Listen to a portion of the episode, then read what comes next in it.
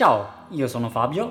E io sono Cinzia. E benvenuti su Funzione Animazione. Quest'oggi parliamo di un anime ehm, che è, diciamo, passato un po' in sordina. Noi lo abbiamo acchiappato e guardato. Si chiama Miss Hokusai e parla appunto della... è un film, diciamo, biografico eh, sulla vita di O-Ei, la figlia del famoso eh, artista giapponese Hokusai. Da questo punto in avanti, spoiler. Sì, sì, spoiler, spoiler. La storia è ambientata nel Tokyo del milleottocento circa, che veniva chiamata Edo, ed è tutta incentrata su O-Ei, che è appunto la figlia del, del pittore Hokusai, e ehm, diciamo che è un po' sul rapporto tra il padre e la figlia, ma anche sul rapporto tra la figlia e l'arte, tra il padre e l'arte, tra la figlia e la figlia più piccola, sì, eh, esatto, che la si sorella. Chiama Onao. Esatto. E... e diciamo che ci sono appunto queste tre principali tematiche, quindi eh, come hai già detto tu, la figlia e l'arte, la figlia e il padre e la figlia con la sorellina.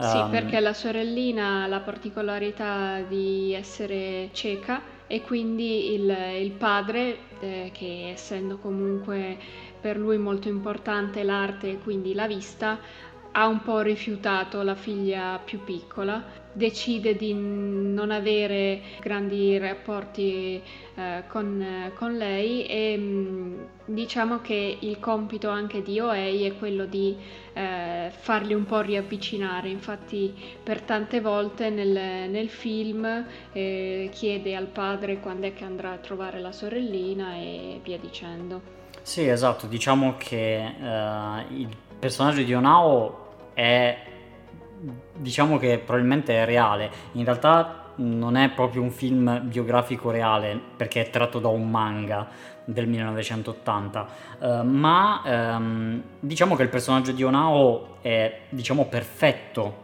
diciamo, se voglio dirlo ancora una volta, um, perché il fatto di essere all'interno di una famiglia di artisti ed essere cieca la porta quasi ad essere fondamentalmente odiata, senza che però lei ne possa non, non ne possa niente, quindi questo personaggio è molto forte all'interno della, um, della narrazione, come è forte il rapporto tra lei e appunto la sorella O-Ei, uh, che è, è davvero bello. A me è piaciuto molto come, uh, come si sviluppa e come, come è stato reso. Sì, diciamo che Onao, sì, diciamo che O-Ei, e continuo a confondere i due nomi, allora, O-Ei, la, la sorella maggiore, decide infatti di eh, vivere con il padre perché lei è un artista, è quello che vuole fare e ha, dal punto di vista anche comunque finanziario e del lavoro dà una buona mano al, al padre. E, um, e quindi diciamo che rinuncia un po' al, a stare con la madre e la sorellina più piccola, però comunque ha un forte rapporto con, uh, con la famiglia e con il padre anche, e il, il forte rapporto anche con il padre la, la porta a voler essere una, una buona artista, a voler superare un po' i suoi limiti, anche perché il padre è tutto eh, completamente concentrato sull'arte, sull'essere un artista, sull'essere un pittore, sul voler raggiungere doti mai raggiunte prima. E il film parte proprio che fa vedere come già lui sia in grado di dipingere sia su un chicco di riso che su una tela gigante, ma eh, come lui non si ritenga ancora un artista del tutto compiuto e quindi è in costante ricerca de, dell'arte de, e di rappresentare appieno la, la vita e ciò che lo circonda, perché come anche dice nel film eh, lui rappresenta quello che vive nella vita. Sì, sì. E la figlia quindi cerca comunque di dare il massimo di sé e di superare anche altri artisti uomini che sono un po' nel, nel circolo del, del padre.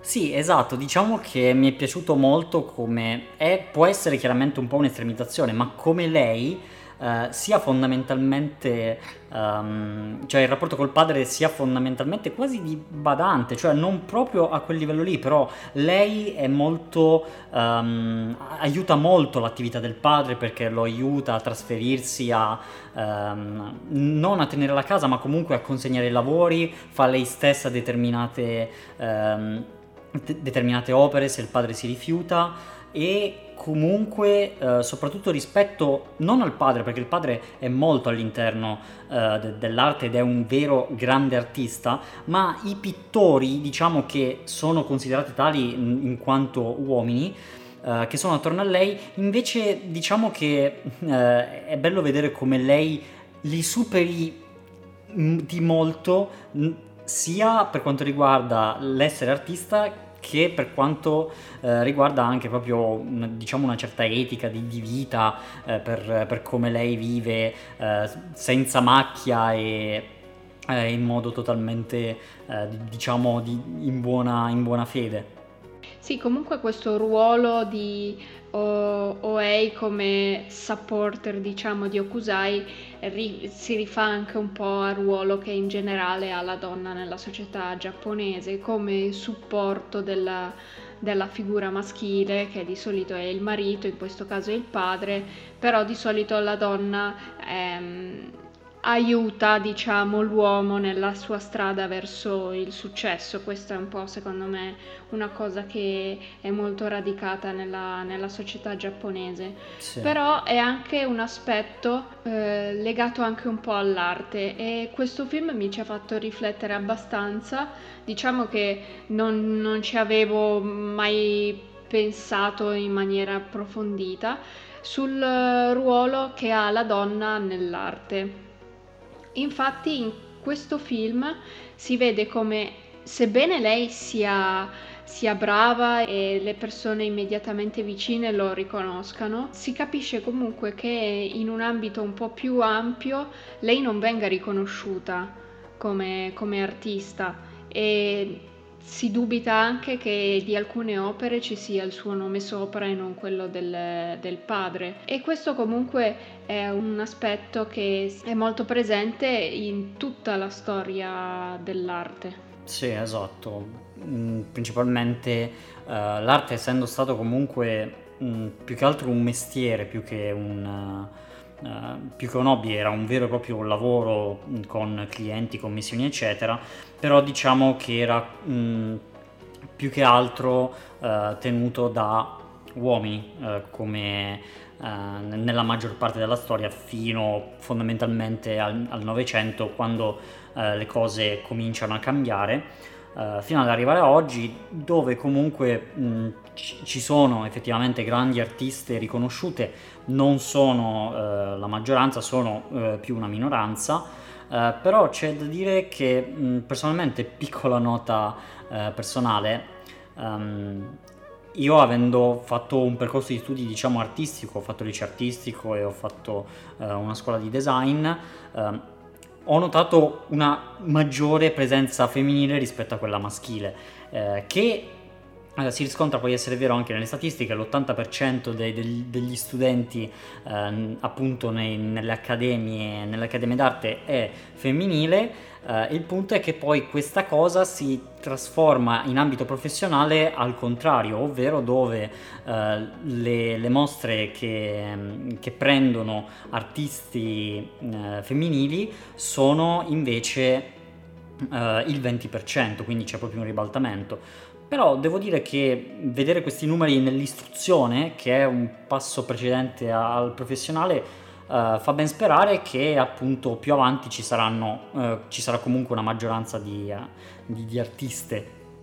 Sì, è cosa che è già molto diversa da quello che era invece in passato, perché in passato era proprio vietato alle donne di farsi un'istruzione, una carriera nel, nel campo dell'arte. Esatto. Non, non veniva loro concesso proprio l'ingresso nelle accademie, non veniva loro commissionato assolutamente niente, e le poche artiste famose che, il cui nome è giunto fino a oggi eh, erano eh, sempre o compagne o oppure figlie di, di grandi artisti. Esatto, comunque. Esatto, che quindi avevano la possibilità di avere eh, proprio mh, un, un rapporto costante con, con l'arte. Uh, che avevano direttamente in casa, ma non era cons- cioè era uno scandalo se una donna entrava all'Accademia di, di Parigi. Esatto. Mentre uh, appunto nel contemporaneo uh, ci sono uh, appunto, come ho già detto, vari, vari nomi grandi uh, di cui ne conoscevo già alcuni, che però uh, questo film uh, mi, ha, mi ha incuriosito, sono andato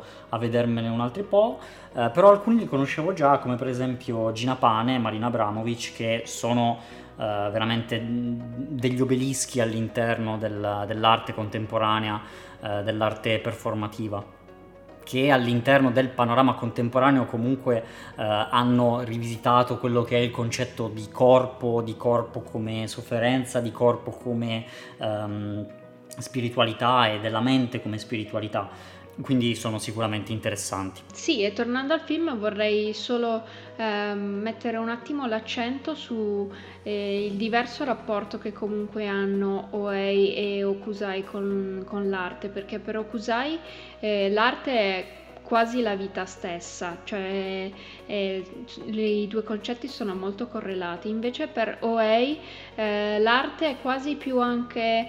Uh, lo vede più come un mestiere, indubbiamente, secondo me, e, e poi la vede anche più come una sfida tecnica, proprio come eh, rappresentare con un disegno migliore eh, ciò che ha davanti, non proprio come espressione della vita eh, come la vede il padre, secondo me.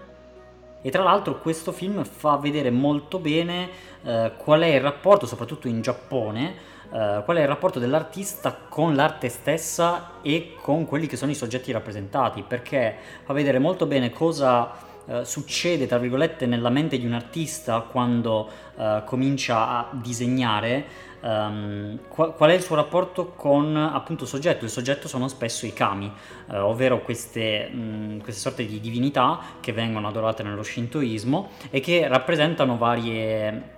vari elementi. Possono rappresentare un, un'emozione, possono rappresentare un oggetto, un, un tempo, eh, l'acqua, il, il fuoco, eccetera.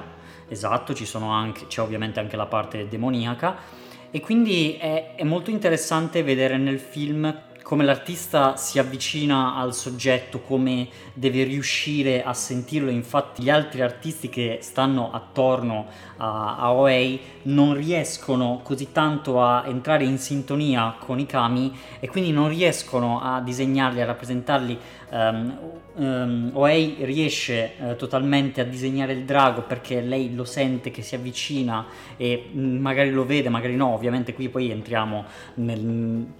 nell'astrazione e nel misticismo, però diciamo che è, è bello vedere come l'arte giapponese eh, di, de, della pittura non sia semplicemente rappresentazione, ehm, ma sia strettamente legata a quella che è la religione stessa, un po' come anche la, diciamo, la pittura classica del Rinascimento, anche italiano, eh, riguardo comunque alla religione del cattolicesimo.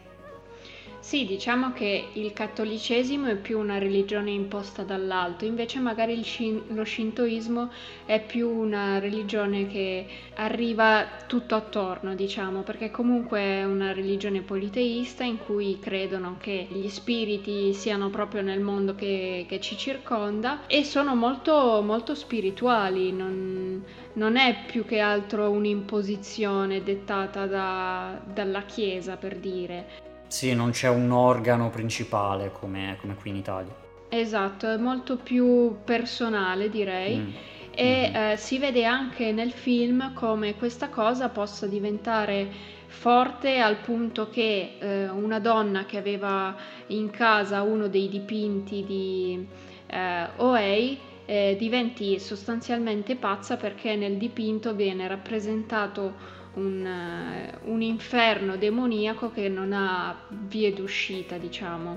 Sì, perché nel quadro stesso uh, quello che viene rappresent- la, la storia che viene rappresentata nel quadro non ha una chiusura, non ha una conclusione. Questo lascia fondamentalmente aperte le porte, tra virgolette, al demone di poter uscire e fare, fare danni. Sì, e questa donna ci crede talmente tanto che impazzisce proprio. Esatto. E riescono a curarla sempre con l'arte, inserendo, aggiungendo al dipinto questa via d'uscita, come dice Hokusai, sì, alla figlia. Sì, sì, è, infatti è, è appunto interessante da questo punto di vista il film, perché eh, di per sé La, la trama, lo svolgimento del, del film non è, um, non, non è così lineare, perché essendo un film più biografico è più una sorta di timeline con tanti eventi singoli, non c'è un reale svolgimento con eh, il classico primo, secondo e terzo atto. Um, sì, e poi forse anche per il fatto che è tratto da un manga, ha tenuto un po' la struttura del manga, quindi ha volumi, eh, i volumi saranno diventati episodi, diciamo. Sì, sì, esatto. E tra l'altro ha anche alcune particolarità, perché mh, ok la struttura, però proprio anche a livello di alcune scelte è strano. Um, per esempio, appunto, eh, fortissima secondo me la scelta, anche se non la condivido appieno, ma questo è un altro discorso, di utilizzare musica, non so se l'hai notato, ma musica fondamentalmente rock contemporanea all'interno di, te, di determinate scene, cosa che appunto io non, non condivido troppo, perché secondo me il fatto di riuscire a calarsi completamente in quell'ambientazione, in quel tempo, in questo caso forse sarebbe stato più importante. Però devo dire che comunque è una scelta, è una scelta coraggiosa che non, non si vede, quindi... Uh, non conoscendo comunque il film e il regista, potrebbe essere una cosa uh, in cui lui sperimenta, quindi il mio è un parere un po' a caldo. Sì, a me la musica non ha convinto troppo, nel senso, in certi momenti l'ho trovata un po' fuori luogo. Può essere sì una scelta coraggiosa quello di inserire delle musiche più rock, però in un paio di occasioni mi ha dato leggermente fastidio. Sì. Poi vabbè, eh, la musica è sempre molto soggettiva, però eh, sì, avrei preferito anch'io qualcosa di un po' più tradizionale, un po' più in linea con il periodo. Perché a livello proprio di um, ambientazione la, la, la percepisci proprio come, come sbagliata, perché essendo un film storico è come se in un film sulla Prima Guerra Mondiale ti mettessero i Beatles in sottofondo. È, È una cosa che non è proprio giusta, però... Sì, e poi con il, cioè, con il disegno ci entri proprio dentro l'ambientazione, cioè io trovo che sia fatto, sia disegnato bene, e mi sono anche piaciuti i momenti in cui, diciamo che eh, il film, l'inquadratura si trasforma un po' in un quadro di Hokusai. Uh, sì, vabbè, sì. Eh, le, quella più evidente era quella della, della barca e dell'onda, sì. eh, però ci sono diversi momenti così nel, nel film, e eh, invece anche questo è, diciamo, coraggioso da un certo punto di vista, e l'ho apprezzato molto di più. Quindi secondo me con la tecnica visiva c'erano, e con le musiche più o meno. Sì, sì. Diciamo che mh, dal punto di vista della musica non siamo totalmente convinti. Dal punto di vista visivo è realizzato sicuramente molto bene come film, ehm, anche se è fondamentalmente la classica animazione eh, giapponese, niente di più, niente di meno. Ottimo l- l'esplorazione di quello che è proprio il disegno, ehm, de- della tecnica, dell'arte, della pittura giapponese. Um, e però io avrei una postilla, pump, che la mettiamo lì con, con un pin, ci mettiamo una puntina, um, che è il fatto che la, l'apparizione del, uh, dell'onda di Hokusai, essendo il suo quadro più famoso, a me, a cui piace la spettacolarizzazione eccetera, io l'avrei tenuta per la tre quarti fine film, non l'avrei usata così presto, perché arriva veramente presto, arriva tipo a dieci minuti. La, l'ho trovata veramente veramente bruciata subito così, eh, di, di colpo, non lo so. Poi proprio, è proprio un, un, un pensiero, eh, non è che eh, il film per questo è orribile, però diciamo che eh, lo volevo dire, va bene? È il nostro eh, podcast e io lo volevo l- dire. E ecco. L'hai detto, ecco, ecco, va bene.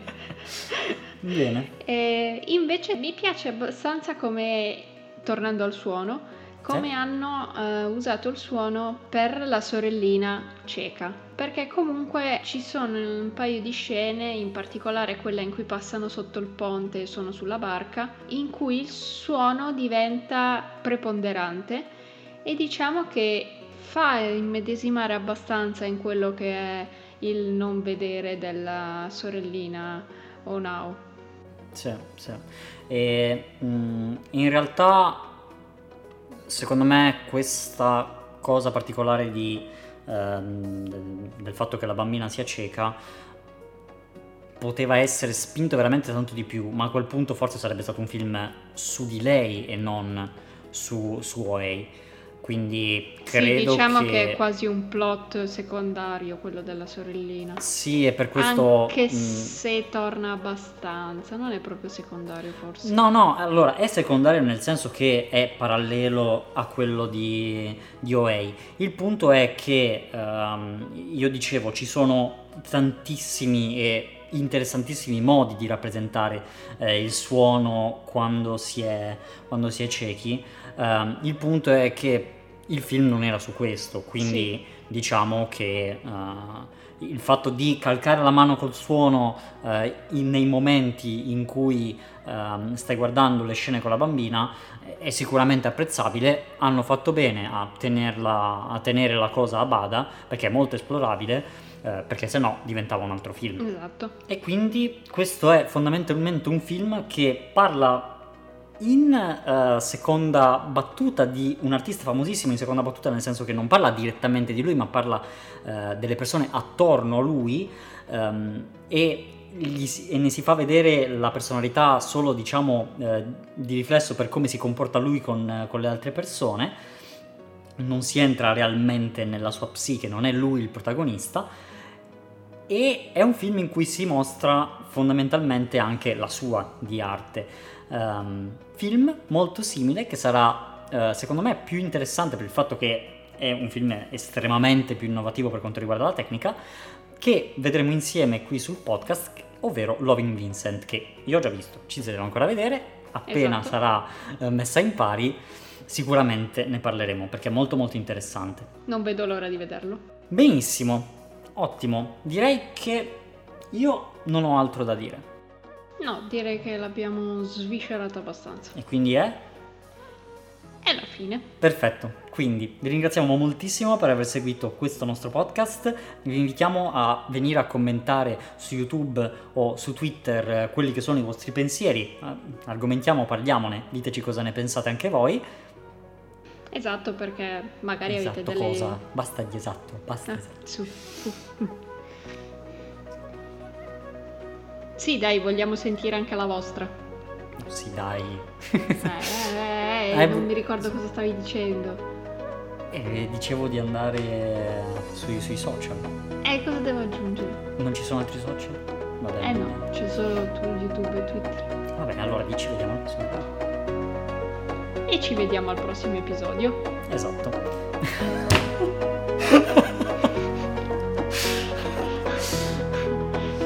Esatto cosa? Secondo me la chiudiamo qui. Che dici? Eh, forse è meglio. Va bene. Ciao. Ciao a tutti.